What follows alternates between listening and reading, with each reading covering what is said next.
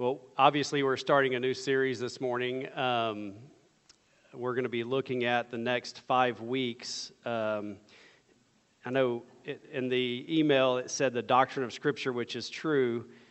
It's a little more focused than that. We're really going to be looking at the four characteristics of Scripture. So it's the doctrine of the Word, but we're looking specifically at the four characteristics.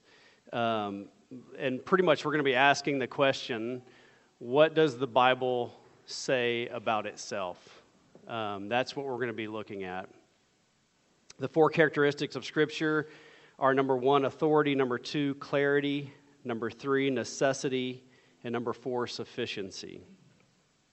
I think this is this is a, an important um, important doctrine, especially in our day when the Word of God is constantly under attack. There's no end in documentaries, books, editorials, blogs, tweets, and whatever you call TikTok posts um, that attack the authority um, of the Word of God. And I guess I really shouldn't say especially in our day. This is definitely not new. It just, it seems like especially in our day for us, uh, but I don't think it's new. If you think about the uh, first time the Word of God was attacked, when when when was that? Anybody remember the first time the Word of God was attacked? In the garden, yeah. Uh, Genesis chapter three. It says, "Now the serpent was more crafty than any other beast of the field that the Lord God had made. And he said to the woman, 'Did God actually say?'" And and I think that refrain, that "did God actually say," and that's not a genuine question. It's it's asked pejoratively. Did God actually say that? And then Satan takes it even a step further um, later on, questioning the goodness of God. Uh, not only does he attack that what Eve had heard was the Word of God, but he also questions God's goodness in giving us His Word. Um, that question didn't stop there. It's being asked today. Um, it's being asked by people who want to undermine the authority of the Word of God, undermine its teachings. Unfortunately, um, those some the four characteristics of God's Word are under attack even in the church. So we're going to look at these four characteristics, uh, and we're, one of the things we're going to see as we move through this is that, and we're going to spend the, a lot of time on the authority of the Word of God, but one of the things we're going to see is that these four characteristics are woven together um, really in such a way that if you remove one strand, you, you kind of uh, unravel the whole thing. And that's especially true with the authority of God's Word. So we're going to spend a lot of time on the authority of God's Word. Okay, well, let's get going. Um, the authority of Scripture. Well, let me pray, and then we'll get going. Father, we thank you. We thank you for your Word. We thank you for um, your providential uh, control and your providential care uh, and, and giving us your Word and, and giving us a reliable uh, source of your revelation. Father, we desperately need your revelation. Lord, we need you to um, reveal yourself to us. Uh, Lord, on our own, left to our own devices, we are helpless. Uh, we are incapable of, of of finding you without you you intervening and helping us do that. Lord, I pray that you would give us clarity as we think through these issues. Lord, I pray that Uh, that your Word would be seen as authoritative, as sufficient uh, for all of life, for all that we need it to be. And uh, Father, I pray that you would bless this time. We ask these things in Jesus' name. Amen. Okay, so let's start with a definition uh, of the authority of Scripture. By the way, um, a little side note, I'm uh, using sort of as a framework for this series, Wayne Grudem, Systematic Theology. So uh, my outline is roughly uh, taken from his book. Um, there are some other sources thrown in, but pretty much I want to give uh, acknowledgement to the fact that I'm depending heavily on Wayne Grudem in this. So, definition. The authority of Scripture means that all the words in Scripture are God's words in such a way that to disbelieve or disobey any word of Scripture is to disbelieve or disobey God. And what we're going to do as we move through this week and next week at least is we're going to take that definition and we're going to look at the parts of that definition. Today we're going to look specifically at the first phrase that the authority of Scripture means, that all of the words in Scripture are God's words. And what does the Bible say about itself uh, regarding the fact that this book that we have, the Holy Bible, the Scriptures, is in fact the Word of God, so that these are the words that God spoke when He revealed Himself, and that the last half of this we'll look at next week, that to disbelieve or disobey any of this is to disbelieve or disobey God.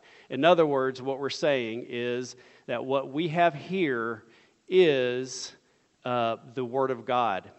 It is as though God walked up and told us everything in this book. And that's pretty much what we're saying when we talk about the authority of Scripture. So, all the words in Scripture are God's words. Uh, again, the most important question that we can ask is, does Scripture itself portray it, does Scripture portray itself as God's Word? And we're going to, when we get through with class today, we'll see that the Bible does in fact claim to be God's Word.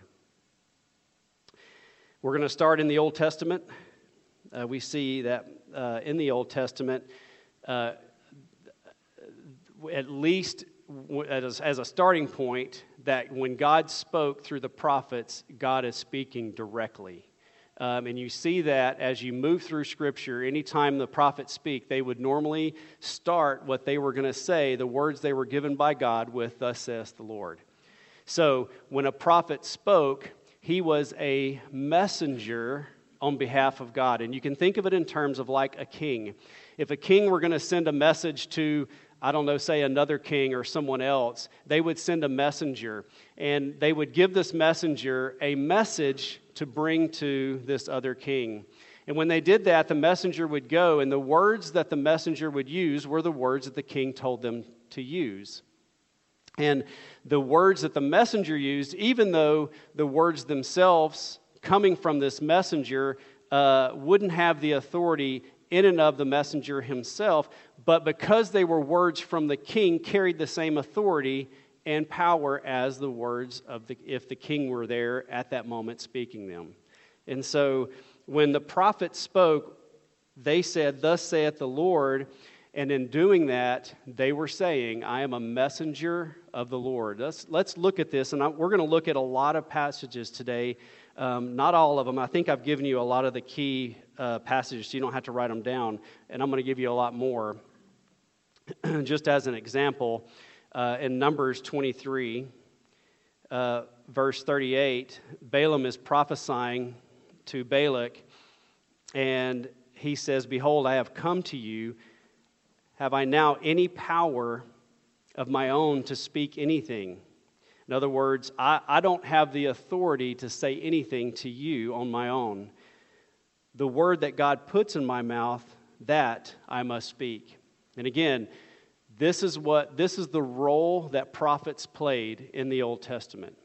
They recognized that they were speaking the very words of God. Uh, Balaam says, "I don't have anything to say to you on my own. I'm going to speak to you what God told me to say." Uh, the phrase, "Thus saith the Lord," is used hundreds of times in the Old Testament. Uh, and, and even in this passage, he doesn't say, "Thus saith the Lord." Uh, he doesn't use those words exactly, but he does communicate that idea. Uh, and again, he is acting as a messenger on behalf of God when he says that.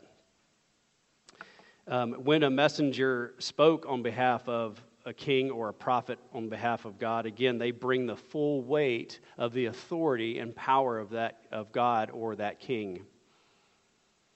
Um, this is especially true when we consider the fact that when someone disobeyed the words of a prophet, um, they were disobeying the very words of God. Interesting, uh, and you don't necessarily have to turn here, but in First Samuel chapter thirteen,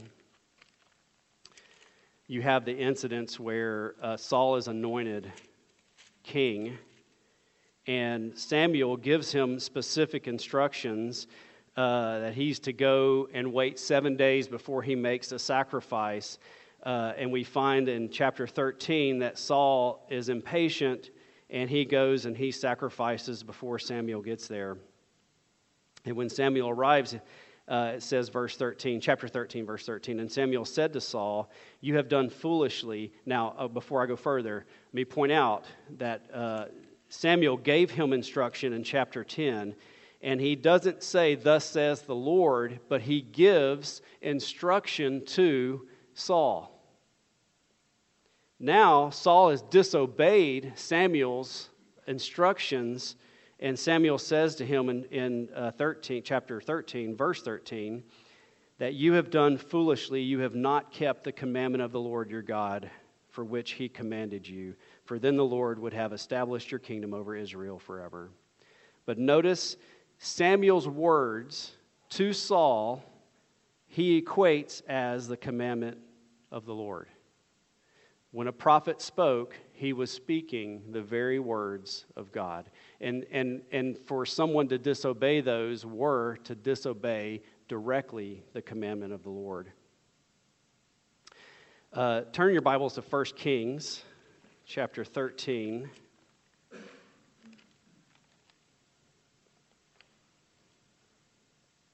This is a long passage.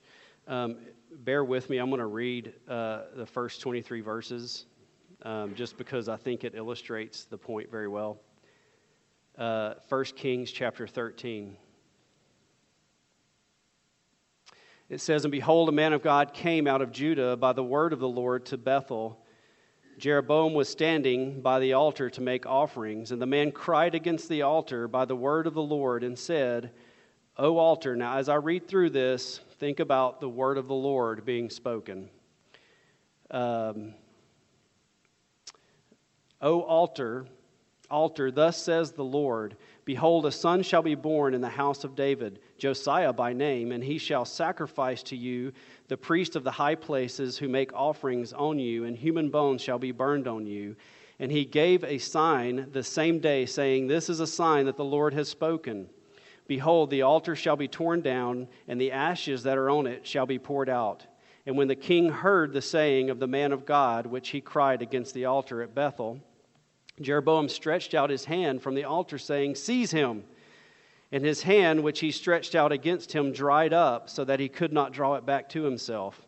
The altar also was torn down, and the ashes poured out from the altar, according to the sign that the man of God had given by the word of the Lord. And the king said to the man of God, 'Entreat now the favor of the Lord your God, and, and pray for me, that my hand may be restored to me.'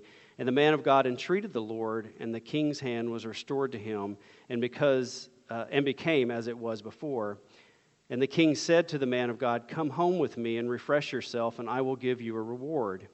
And the man of God said to the king, 'If you give me half of your house, I will not go with you, and I will not eat bread or drink water in its place. For so it was commanded me by the word of the Lord, saying, You shall neither eat bread nor drink uh, water or return by the way that you came.' So he went another way and did not return by the way he came to Bethel. Now, an old prophet," verse eleven, "lived in Bethel, and his sons came and told him all that the man of God had done that day in Bethel. They also told their father the words that he had spoken to the king. And their father said to them, 'Which way did he go?' And his son showed him the way that the man of God who came from Judah had gone. And he said to his son, 'Saddle a donkey for me.' So they saddled a donkey for him and mounted it. And he went after the man of God and found him sitting under an oak. And he said to him, um, are you a man of, are you the man of God who came from Judah?' And he said, 'I am.' And then he said to him, 'Come home with me and eat bread.' And he said, 'I may not return with you or go in with you, neither will I eat bread nor drink water with you in this place. For it was said to me by the word of the Lord, You shall neither eat bread nor drink water there, nor return by the way that you came.'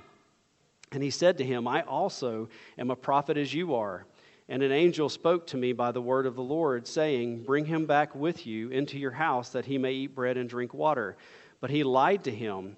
So he went back with him and ate bread in his house and drank water. And as they sat at the table, the word of the Lord came to the prophet who had brought him back. And he cried to the man of God who came from Judah, "Thus says the Lord, because you have disobeyed the word of the Lord and have not kept the commandment that the Lord your God commanded you, but have come back and have eaten bread and drunk water in the place of which he said to you, 'Eat no bread and drink no water,' your body shall not uh, come to a tomb of your fathers." And after he had eaten bread and drunk, he saddled his donkey uh, for the prophet whom he had brought back. So here you have this situation where this prophet sent from Judah, he confronts the king, and notice that he prophesies that uh, a, a, a son would be born to the house of David, Josiah by name. Uh, this would happen about three hundred years after this. So this man's prophesying the word of the Lord. Here's a prophet, he's prophesying, and the and he even pr- makes a, to, to verify that he's speaking the word of the Lord, he gives a sign, and that sign happened that very day. He also gives another sign that would happen three hundred years later, which did. But now, this man's leaving, and another prophet, prophet shows up, and he tells him he has a word from the Lord. So the prophet from Judah abandons the original word of the Lord and disobeys. Come to find out, this other prophet was a false prophet, and this prophet is judged because he disobeyed the word of the Lord. Um, the cardinal sin of false prophets basically amounts to bringing words that aren't from God. Um, It's a serious sin, but to disobey the word of the Lord is to disobey the words of Scripture, or in this case, the words of the prophet, is to disobey the word of the Lord. For another passage, we're not going to look at this uh, on false prophets. You can look at Ezekiel thirteen, uh, verses one through seven. Um, But it is interesting to me, you have in this situation a true prophet and a false prophet, and the true prophet doesn't obey the word of God and is punished for it. God, we see also that he commands the prophets to write down the, prof- the prophecies that he gives them. Um, this is significant because pretty much at this point, all we're saying is that a lot of the Old Testament is God's word by virtue of the fact that it's says, "Thus saith the Lord." So we know when a prophet says, "Thus saith the Lord," that those passages are the word of the Lord, and we have those because God told, instructed these prophets to write down their prophecies. We know Moses was told to write down the words of the Lord. Uh, and I'm going to just give you some references. You don't have to write these down, but if you're curious, Exodus seventeen fourteen. Exodus twenty-four four, Exodus thirty-four twenty-seven, Numbers thirty-three two, Deuteronomy thirty-one twenty-two, and twenty-four. Moses was told to write down the words of the Lord. The prophets are no exception. God told Isaiah, Jeremiah, Ezekiel, Habakkuk, Habakkuk, and Daniel to write everything that the Lord had spoken to them. So now, Uh, it's not just the sections of the Old Testament where "Thus saith the Lord" is used, but now we have whole books that God instructed the prophets to write down. Um, you, if you would, open your Bibles to, turn your Bibles to Second Peter chapter two, chapter one. Second Peter chapter one, verse twenty and twenty-one. Peter writes this, "Knowing this first of all, that no prophecy of Scripture comes from someone's own interpretation. For no prophecy was ever produced by the will of man, but men spoke from God as they were carried along by the Holy Spirit." So again, we see Peter describing what happened when the prophets spoke on behalf of God. So it wasn't Uh, it wasn't something the men produced themselves. Uh, going back to Balaam, Balaam said, "I have nothing to say to you, only what God tells me to say." But they spoke as they were carried along by the Holy Spirit. So the Holy Spirit, God's telling them to speak, and then the Holy Spirit, Peter now tells us, is carrying the prophets along so that the words that they're saying are the very words of God. Um, can anybody, by the way, think of a New Testament author uh, where God tells them to write down something? John, yeah, in Revelation. Um, so a lot of what we have in the Old Testament, we're not done yet, uh, is the Word of God, and we see that. Um, but does that necessarily mean that all the words of the Old Testament are the Word of God?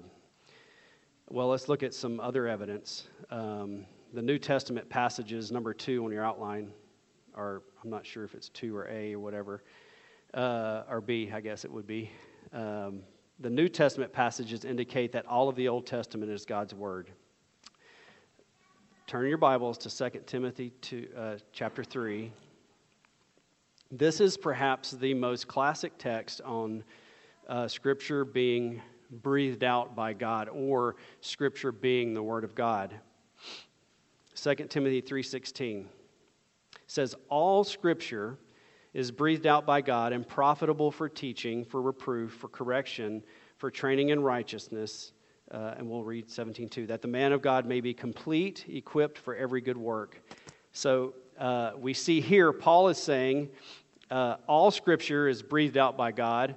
Um, he doesn't say some of Scripture, he says all of Scripture, and the word for Scripture, graphe, is used about fifty times in the New Testament with specific reference to the entire Old Testament. So when Paul says all Scripture, he is using a word that was commonly used, and we're going to see this as we move further, by the Pharisees, by Jesus, by everyone in, in the New Testament era to refer to the entire canon of the Old Testament. So Paul is not suggesting here that just parts of the Old Testament are inspired, but all of Scripture is inspired, or literally breathed out by God. And so uh, when, when he says breathed out, clearly what he means by that is that they were spoken by God. So when Paul reads the Old Testament, yes, he is reading the book of Mo- the books of Moses or the books of the prophets. But when Paul reads the Old Testament, he is reading in his mind a book that was written by God, carrying the weight, the authority, and the power of God. Um, we see also, uh, if you would, turn to Acts chapter one. So Paul believed that the entire Old Testament was inspired.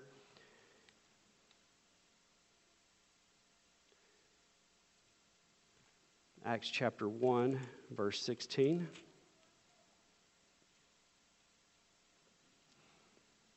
Again, we're going to see the word Scripture. It says, uh, uh, brothers, the Scripture had to be fulfilled, which the Holy Spirit spoke beforehand by the mouth of David concerning Judas.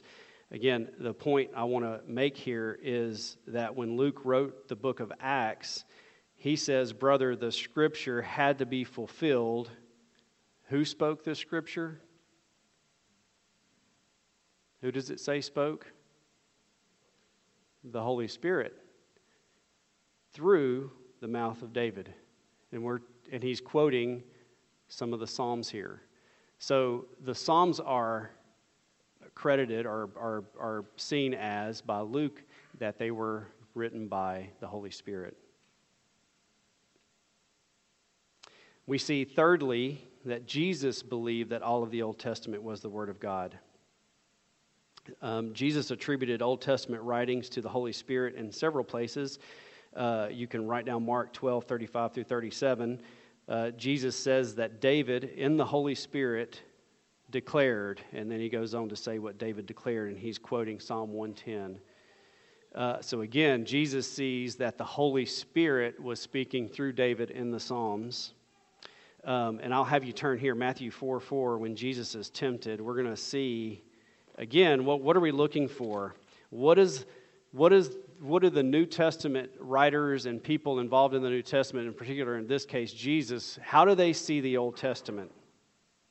Matthew four four. Again, Jesus is being tempted. Satan comes to him and tempts him, and uh, it says, verse three, the tempter came and said to him, if you are the Son of God, command these stones become loaves of bread. Uh, verse four, but Jesus answered, "It is written, man shall not live by bread alone, but by every word that comes from what? The mouth of God." And when Jesus is quoting Deuteronomy all through this, but he is saying that man does not live by bread alone, he doesn't say he lives by the words of Moses. He says, but he lives by every word that comes from the mouth of God. Uh, again, Matthew nineteen five, turn there. I'm going to have you guys turn to a lot of ver- uh, passages.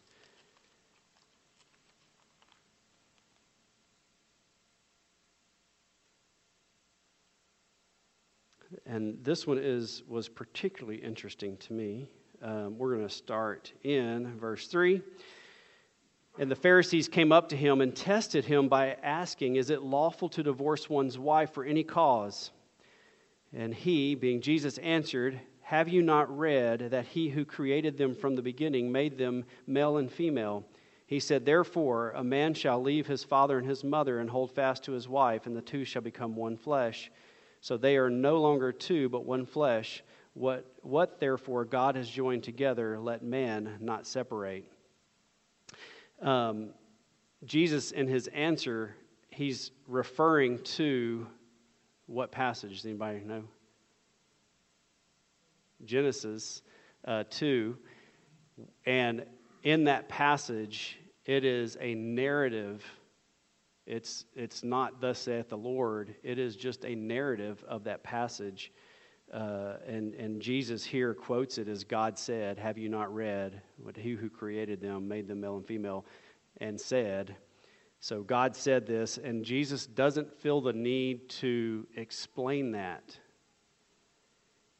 Jesus uh, doesn't feel the need to say, uh, by the way, when I say God said, I know it wasn't God. It was the writer of Genesis. It was Moses who's given a narration. Um, he just quotes it, and and the Pharisees don't challenge him on that.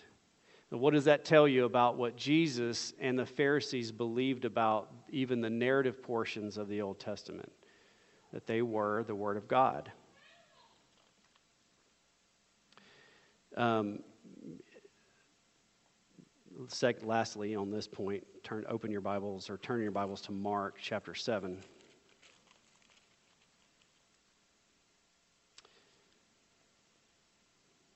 We're going to start in verse nine.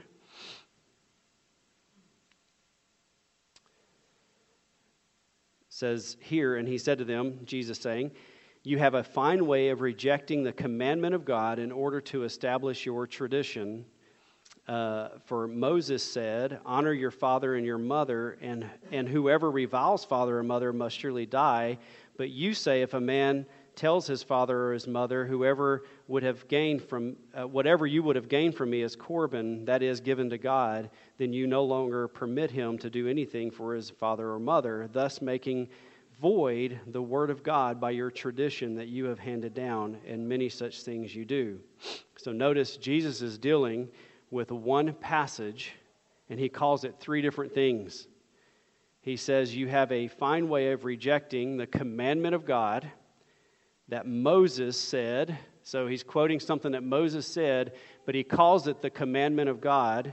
And then uh, lastly, verse thirteen, making void the word of God. So same passage, Jesus calls it three different things: the words of Moses, the commandment of God, and the word of God. The Old Testament uh, claims to be the word of God, and we also see that Jesus and the other New Testament writers viewed the whole Old Testament, all Scripture, as being inspired or God-breathed as the Word of the Lord. So what about the New Testament? Let's look at the New Testament. Uh, first, the New Testament writers believe that their writings were the words of God and authoritative. Uh, and maybe maybe I should say, and therefore authoritative. Uh, again, Again, when you when you see the word Scripture in the New Testament, most often it's referring to the writings in the Old Testament. Uh, so what we're going to see is a lot of the New Testament uh, writers' uh, writings are called Scripture along with words uh, passages from the Old Testament. So now we're seeing a shift um, in the New Testament, where the New Testament writers are identifying their own writings as Scripture, a word that was typically used, at least early on, for the Old Testament. Um, but now we're starting to see that New Testament writings are are called Scripture as well. Uh, Second Peter three sixteen. Are you guys already there? I shouldn't give you all the I shouldn't give you all the passages. You get ahead of me. Uh,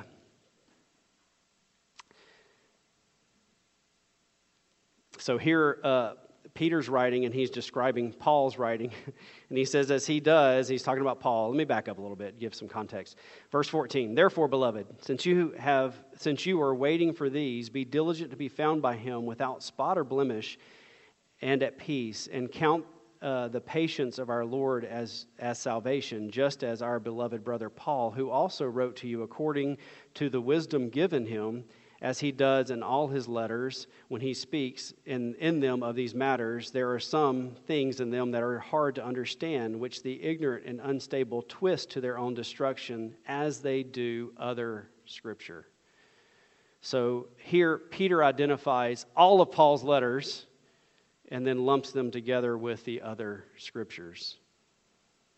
Um, in First Timothy five eighteen... Uh, Paul quotes Jesus' words as found in, in Luke ten. Uh, well, let's turn there, because I think it's helpful to see this. Uh, First Timothy five eighteen. I was beginning to worry about time, but...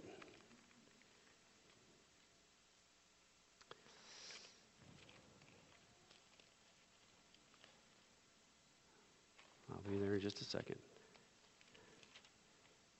Okay, First Timothy five eighteen. We'll back up to seventeen. Let the elders who rule well be considered worthy of double honor. And Dan and Rod says, amen. Especially those who labor in preaching and teaching. Dan says, amen. Oh, Rod, you're, you're teaching too. Uh, for the Scripture says, you shall not muzzle uh, an ox when it treads out the grain, and the laborer deserves his wages. So here, what Paul is doing is he's using, he's citing Deuteronomy twenty-five four and Jesus' words as found in Luke ten seven. So Paul's two sources here are Luke's gospel and Deuteronomy, and he uses them together um, in, in this, um, and as the word of the Lord, as saying the Scripture says, and he quotes both from Luke and Deuteronomy. So again, we see uh, in the New Testament that New Testament writings are, are, are also called Scripture, not just the Old Testament. Uh, furthermore, and there is abundant evidence for this, and we're only going to hit the surface, scratch the surface, sorry, uh, for Paul. Paul sees his own writings as the words of God. Um, let me just give you a couple of these. First Corinthians fourteen thirty-seven, Paul says, if anyone thinks he is a prophet or spiritual, he should acknowledge that what I am writing to you is a commandment of the Lord. So over and over, Paul recognizes that he has the authority of God in what he says or writes. Galatians one eleven and twelve, for I would have you know, brothers, that the gospel that was preached by me is not man's gospel, for I did not receive it from any man, nor was I taught it, but I received it through a revelation of Jesus Christ. So much so that Paul is saying that if anyone teaches a different gospel in Galatians, let them be anathema. Um, this is the word of God. Um, just one more. First Thessalonians two thirteen, Paul writes, and we also thank God constantly for this, that when you received the word of God, which you had heard from us, you accepted it, not as the word of men, but as, that, but as what it is, what it really is, the word of God, which is at work in you believers. Clearly, Paul sees his message, his writings, as God's word. Uh, it's not just Paul, though. Um, all of the New Testament writers identify their writings as Scripture. Peter exhorts his readers in Second Peter three two saying to remember the predictions of the holy prophets, the Old Testament, and the commandments of the Lord, and uh, and the commandment of the Lord, and uh, let me back up. Remember the predictions of the holy prophets and the commandment of the Lord, our Savior, through your apostles. So all of the apostles are uh, are speaking the very words of God. Um, and this is sort of implied uh, in, in, a, in a couple of places where Jesus is teaching in John chapter fourteen twenty-six and sixteen thirteen. Uh, Jesus promised that the Holy Spirit would bring to the disciples remembrance and guide them into all truth. And the idea there is that the Holy Spirit is actively engaged in making sure that the apostles and the disciples, of uh, specifically the apostles, were led into all truth, and so that when they wrote, they were writing the very words of God. Um, let me uh, do one objection, a common objection to this, uh, and then before we close, I think I have time. Um, uh, Grudem points out this objection, and it's one I've I've heard uh, on at least a couple of occasions. Uh, when when people suggest that this is the word of God, and someone will say, well, um, uh, doesn't Paul say uh, in First Corinthians seven that um, I, not the Lord, give you this? And, and uh, so is Paul saying there that I'm speaking authoritatively here when I'm speaking of the commandment of the Lord, but over here I'm just giving you some friendly advice, and this is not the word of the Lord? Well, let's look at that, First Corinthians Uh, chapter seven, because I think we can easily clear this up.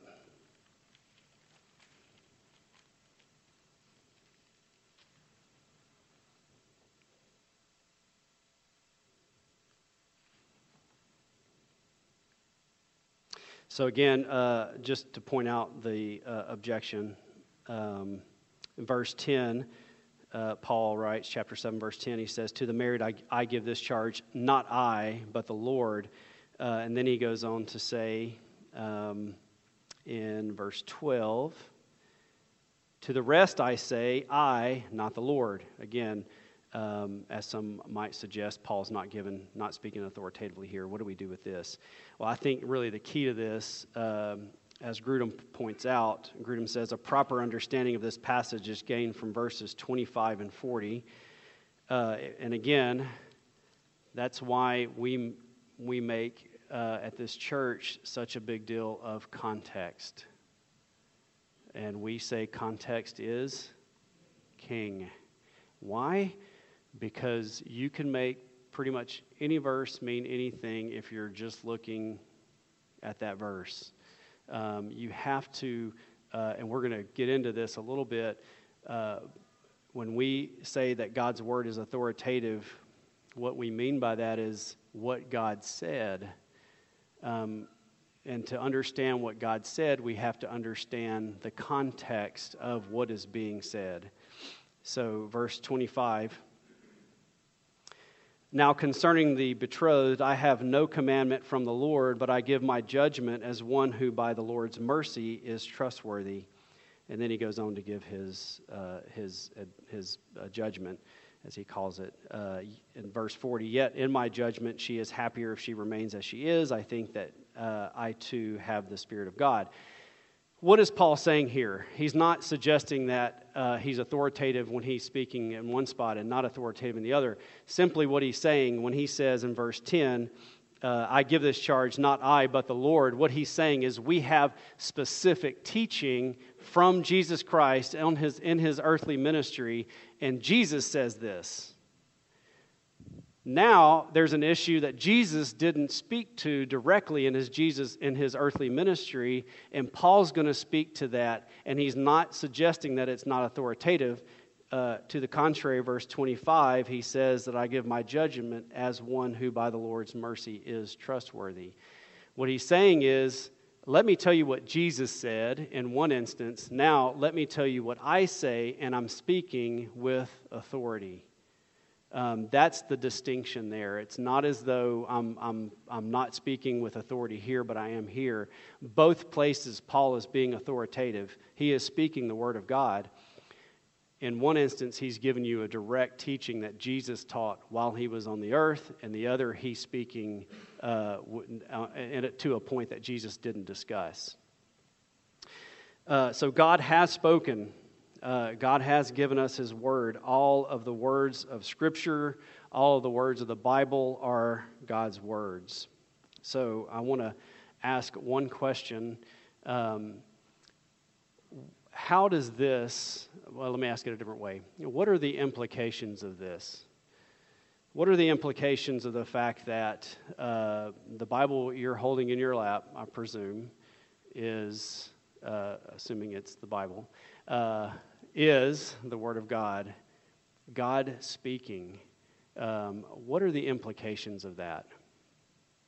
Because I, I don't, what I don't want this to be is just uh, a Sunday school class, class where we just talk about doctrine. I want us, I want it to impact us. Um, I want it to impact me. So, what are the implications of this? Yes, Ken. We're accountable. Yeah, yeah, and we're gonna, we're definitely gonna get there next week for sure. That we're accountable. To disobey this is to disobey God. Yes. Yeah, for sure. We're without excuse. Yes, ma'am. Amen. We should love it. We should read it. Uh, if if if God were sitting here, and He is here, but if He were physically sitting here this morning, we would all be on our knees listening to every word that He spoke. Yeah, I, I saw another hand. Yes, ma'am. Yeah, we we must respond to it. Um, there's no, okay, I heard this. We have to do something with it. There has to be a response. Yes, sir. Mm. Yeah.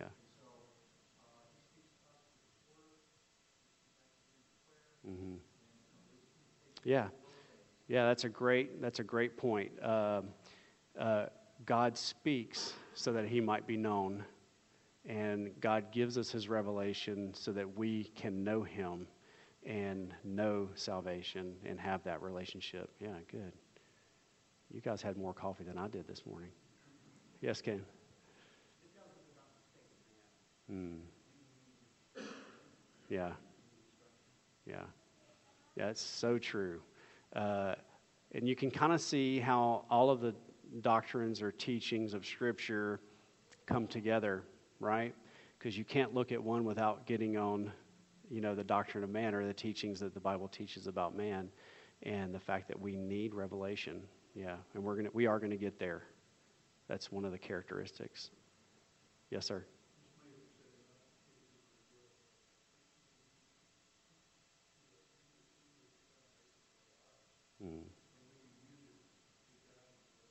Yeah.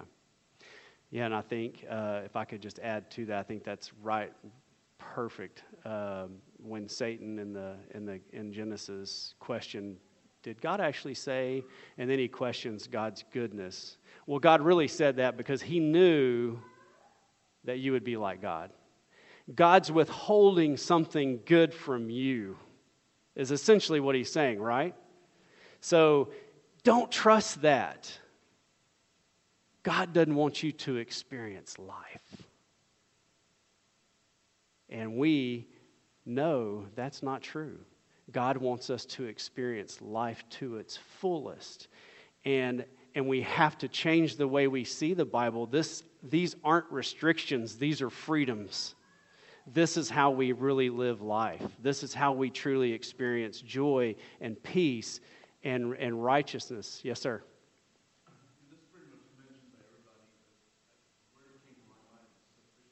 Mm-hmm. Yeah. Yeah.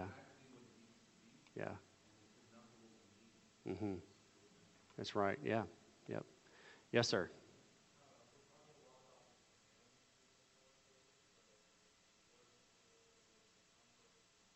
Mm. Yes. I'll, every, every word, every word in this book is authoritative. Um, yeah. Good. Good point. Yes, sir. Last one, and then we're going to.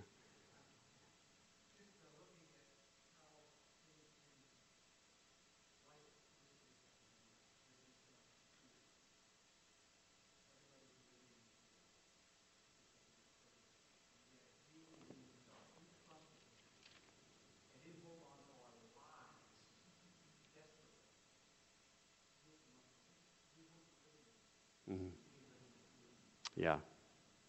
Yeah, there is a lot of, uh, when we when we recognize that this is the words of the Word of God, um, and we live accordingly, um, and, and the Bible's filled with this, yeah, it frees us from living in fear. Um, yeah, absolutely. Let me just close. I wanted to read, uh, by the way, uh, if I could be so bold as to give you guys homework, um, read Psalm one nineteen this week. It's all about the Word of God. Uh, let me just read a couple of verses from that, and I'll close with this. Um, yeah, I, one one other side note before I, I read this, uh, I had in my notes here that when Paul wrote Second Corinthians three sixteen, that all Scripture is inspired by God and profitable. Um, if you think about the occasion that Paul's writing, he's writing to Timothy, his young protege that he just sort of, not just, but he left in, in leadership. Timothy was more of a, a timid person, and he was kind of thrust into this leadership position. And uh, so when Paul writes that, I think he's writing it to assure Timothy. Look, you can trust this, Timothy. In fact, the whole thing is about the Word of God. You preach this. This is what you need to be preaching. Um, and a lot of that we'll, we'll kind of look at as we move through this. Uh, because if this is what it says it is, this is, to your point, this is what we need. Um, but let me close with this. Psalm nineteen nine. How can a young man keep his way pure? By guarding it according to your word. With my whole heart I seek you. Let me not wander from your commandments. I have stored up your word in my heart, that I might not sin against you. Blessed are you, O Lord, teach me your statutes. With my lips I declare all the rules of my uh, I, I declare all the rules of your mouth. In the way of your testimonies I delight as much as in all riches.